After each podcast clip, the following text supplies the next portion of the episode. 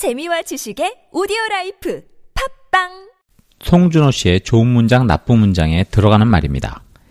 사람은 느끼고 생각하는 존재다. 느낌과 생각이야말로 삶의 본질이라는 말이다. 그런데 글은 살아가면서 얻은 생각과 느낌을 정리해서 표현하는 중요한 방식이다. 다양하고 풍부하게 느끼고 체계적으로 생각하게 만드는 힘의 원천이기도 하다. 그러므로 진정 인간다운 삶은 글쓰기에서 비롯된다. 서구 대부분의 나라에서는 작문을 필수 과목으로 지정해서 교육하고 있다. 그런데 우리의 현실은 다르다. 고등학교 고과 과정에서도 작문은 선택 과목으로 분류되어 있어서 입시 교육에 밀려나기 일수다. 사정이 이렇다 보니 학생들이 써내려, 써내는 글을 보면 한마디로 엉망이다. 맞춤법과 띄어쓰기처럼 기본적인 것도 제대로 지킬 줄 모른다. 각종 비문을 남발하는 건 두말할 필요도 없다. 이건 비단 학생들만의 문제가 아니다. 애 어른이나 지위 고하를 가리지 않는다. 문장을 제대로 쓰는 법을 공부한 적이 없으니 그건 어쩌면 당연한 결과일지도 모르겠다. 어떻게 하면 문장을 잘 쓸 수 있는지 물어보는 이들이 더러 있다. 그럴 때마다 들려주는 답은 하나다. 많이 읽고 자주 써보라는 것이다. 그러면 그들은 고개를 갸웃거리거나 끄덕이다가 기어이 한마디 한다. 에이, 그걸 누가 몰라서 묻나. 천재 수준의 능력을 타고나지 않는 한 많이 혹은 자주 해보지 않고 잘할 수 있는 일이 있을까? 문장 쓰기도 마찬가지다. 좋은 문장으로 쓴 글은 우리 주위에 아주 흔하다. 그걸 꼼꼼하게 많이 읽고 생각할 때마다 자주 쓰다 보면 좋은 문장을 구사할 수 있게 되는 것이다. 저자는 우리 문법을 전공한 적이 없다. 우리 글과 비교적 가까이 지내왔을 뿐이다.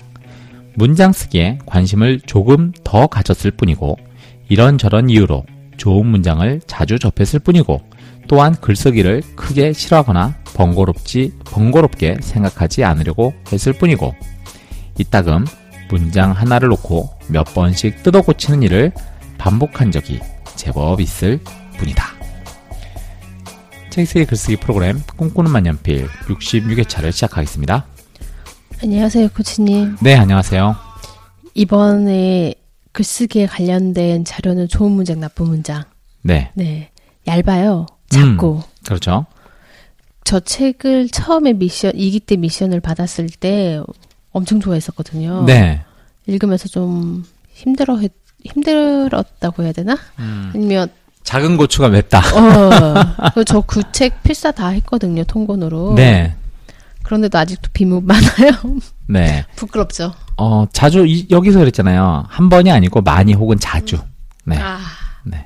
이 답은 여기 네. 있는데요. 뭐. 네. 그래서. 자, 한번 예를 들어드리기 전에 이 문장 통한 저희가 미션을 한번 어, 말씀을 드리려고요. 저희가 좋은 문장, 나쁜 문장에 관련된 자료를 가지고 왔잖아요. 그러면 어, 기존에 내가 썼던 글 중에서 가장 책으로 쓰고 싶었던 문장들, 그 문장들을 다시 이 내용들을 보고 비문 혹은 올바르지 못한 이야기들, 뭐 담, 낱말, 띄어쓰기들을 고쳐보는 그래서 자꾸 before after를 만들어 보시는 훈련을 하겠습니다. 자, 아까 말씀드린 음. 필사도 사실 좋은 훈련법인데 네. 일단은 어, 본인이 썼던 문장을 한번 고쳐보는 걸로 한번 진행을 해볼게요. 자, 이게 이번 주 미션입니다. 한번. 자, 첫 문장을 한번 소개해 드리도록 할게요. 정확한 단어, 정확한 문장. 회화의 첫 걸음은 대생이다. 대생을 충분히 연마해야 선과 색과 조형의 창의성도 발휘할 수 있다. 이건 각 음계를 정확하게 발성하지 못하고는 좋은 가수가 될 수 없는 것과 같다. 문장에도 대생과 기본 발성이라는 게 있다. 우리말 표준의 규정에 맞는 단어를 골라서 주어와 서술어가 조화를 잘 이루도록 연결할 줄 아는 능력이 바로 그것이다. 자, 처음 시작 이제 대생에 비유했어요. 문장은 생각이나 느낌을 문자 언어로 전달하는 수단이다. 문장을 올바르게 구사하려면 그 안에 든 단어부터 정확해야 한다. 그래야 생각이나 느낌을 읽는 이에게 올바로 전달할 수 있다. 도저히 알아볼 수 없, 없었다라는 쓴 구절을 보자. 읽는 이는 이 문장에 담긴 뜻을 정확하게 이해하기까지 좀 번거로운 절차를 거쳐야 한다. 도저히 알아볼과 같은 말의 표준어가 아니기 때문이다. 없었다도 바른 말을 짐작할 수 있지만 그 자체는 눈에 설다. 도저히 알아볼 수 없었다. 라고 써야 한다. 여기서 한 가지 의문이 들 수 있다. 어떻게 쓰든 뜻만 제대로 전달하면 그만 아니냐는 것인데, 과연 그런가? 첫째, 운전자는 고통 법규를 잘 지켜야 한다. 둘째, 학생은 교칙에 따라서 생활해야 한다는 주장은 누가 들어도 옳다. 문제는 읽는 이가 그걸 좀처럼 신뢰하기 어렵다는 데 있다. 맞춤법이 어긋나기 때문이다. 이런 글을 읽다 보면 교통법규고 교칙이고 간에 맞춤법이나 제대로 지키라고 요즘 말로 너나 잘하시라고 읽는 이는 빈정되고 싶어질지 모른다. 키보드로 짜장면을 두드리면 붉은 밑줄이 그어진다. 표준말이 아니라는 지적이다. 그래서 자장면이라고 바꾸면 붉은 줄이 사라진다. 그러면 자장면과 짜장면 중 어느 쪽이 더 맛있을까? 아마 짜장면일 것이다. 그런데도 많은 중국집의 차림표에는 입맛 떨어지게 자장면이라고 적혀 있다. 자장면은 몰라도 출입구에 어서 오십시오는 경우가 좀 다르다. 요가 맞춤법에 어긋나기 때문이다. 안녕히 가십시오라든지 하지 마십시오 등도 마찬가지다.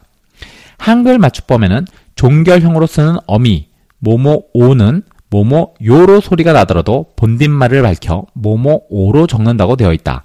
당연히 오십시오, 가십시오, 마십시오라고 써야 한다. 방앗간 앞을 지나다 유리문에 살은 가물치나 고추 가릅니다라고 적힌 안내문을 본 적 있다. 이거 읽는 대로 그냥 그대로 썼었어요.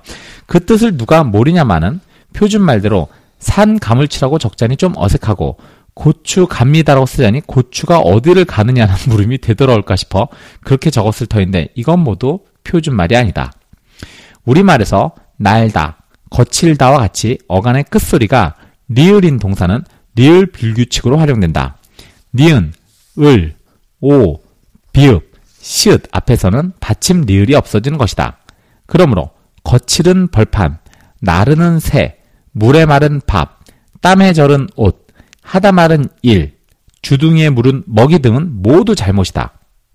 거칠은 벌판은 거친 벌판으로, 나르는 새는 나는 새로, 물에 마른 밥은 물에만 밥으로, 땀에 절은 옷은 땀에 전 옷으로, 하다 마른 일은 하다만 일로, 주둥이에 물은 머리는 먹이는 주둥이에 문 먹이라고 써야 한다. 맑게 개인 하늘에 개인은 또 어떤가? 운율을 고려하는 시의 경우에는 이런 말을 쓸 수도 있지만 논리적인 글에서는 허용되지 않는다. 개인의 끝등골은 개다이므로 갠을 써서 맑게 갠 하늘이라고 써야 맞다. 사고를 푹 고운 국물에 고운도 잘못이다. 고운 국물도 써도 고운 국물이라 써도 매한가지다. 이 말은 으뜸골이 고다이므로 곤을 쓴 사고를 푹 곤 국물이 옳다. 자, 계속 하면서 야 정말 우리가 많이 틀리는구나 생각해보죠. 사이시옷도 가려 써야 한다. 사이시옷은 순 우리말이나 순 우리말과 한자의 합성어로서 앞말이 모음으로 끝날 때 쓴다. 물론 뒷말 첫 소리가 된 소리로 날 때도 사이시옷을 쓴다. 바닷가에서 나뭇가지의 경우 가는 모두 까로 소리 나므로 나 바닷가에서 나뭇가지로 적어야 된다. 그러니까 밑에 시읒 받침을 넣어야 된다는 거죠. 이런 예로는 귓밥, 나룻배, 냇가, 맷돌, 머릿기름, 모리깃불, 못자리, 뱃길, 부싯돌, 선짓국, 쇠조각, 이자국, 자리세, 전셋집, 잿더미, 조갯살 지금 말한 걸 다 시읒 들어가고 있죠. 찻잔, 찻집, 천리길, 챗바퀴, 콧병, 탯줄, 햇볕, 혓바늘 등이 있다. 자, 북녘으로 눈을 돌려보자. 북한 말에는 몇 가지 특징이 있다. 가장 두드러진 것이 순 우리말 활용이다. 영어는 물론 한자어까지도 그네들은 순 우리말로 다듬어 쓴다. 예를 예컨대 모자이크는 쪽무늬 그림, 주스는 단물이다. 스타킹과 스킨로션은 각각 하루살이 양말과 살 물결로 쓰고 한짠말 분유는 가루젓, 미혼모는 해방천열한다. 네. 어, 이런 얘기 들으면 굉장히 그, 아, 정말, 어, 나름대로 한글을 잘 살리기 위해서 굉장히 노력한다. 어떻게 보면 한국이 참 이런 외러나 이런 것들을 많이 받아들이면서 또 섞이면서 또 이렇게 가는 걸 볼 수 있다. 뭐 잘못됐다, 잘됐다가 아니고 그런 하나의 어, 문화적 교류 현상으로 또 저희가 한번 볼 수 있겠죠. 물론 맞춤법이 굉장히 다르니까. 네. 그 책이 언제 나왔어요? 초판 인사가 2009년에 나온 걸로 되어 있네요. 네. 짜 자장면, 짜장면, 짜장면이 표준어로 올라간 바뀌었죠. 게 네, 예, 2011년. 이제 올라왔죠. 네. 하도 많이 짜장면으로 쓰니까 그러니까, 네. 같이 이제 나왔죠. 네. 네. 얘기해 주셔서 고마워요. 네. 네. 거기 저는 그 책 쓰시는 분이 손석주 저자님께서 특히 더 다른 책보다 더 맞춤법에 신경을 썼을 것 같다는 생각이 들어요. 그럼요. 이- 그러니까 이런 책 쓰면요.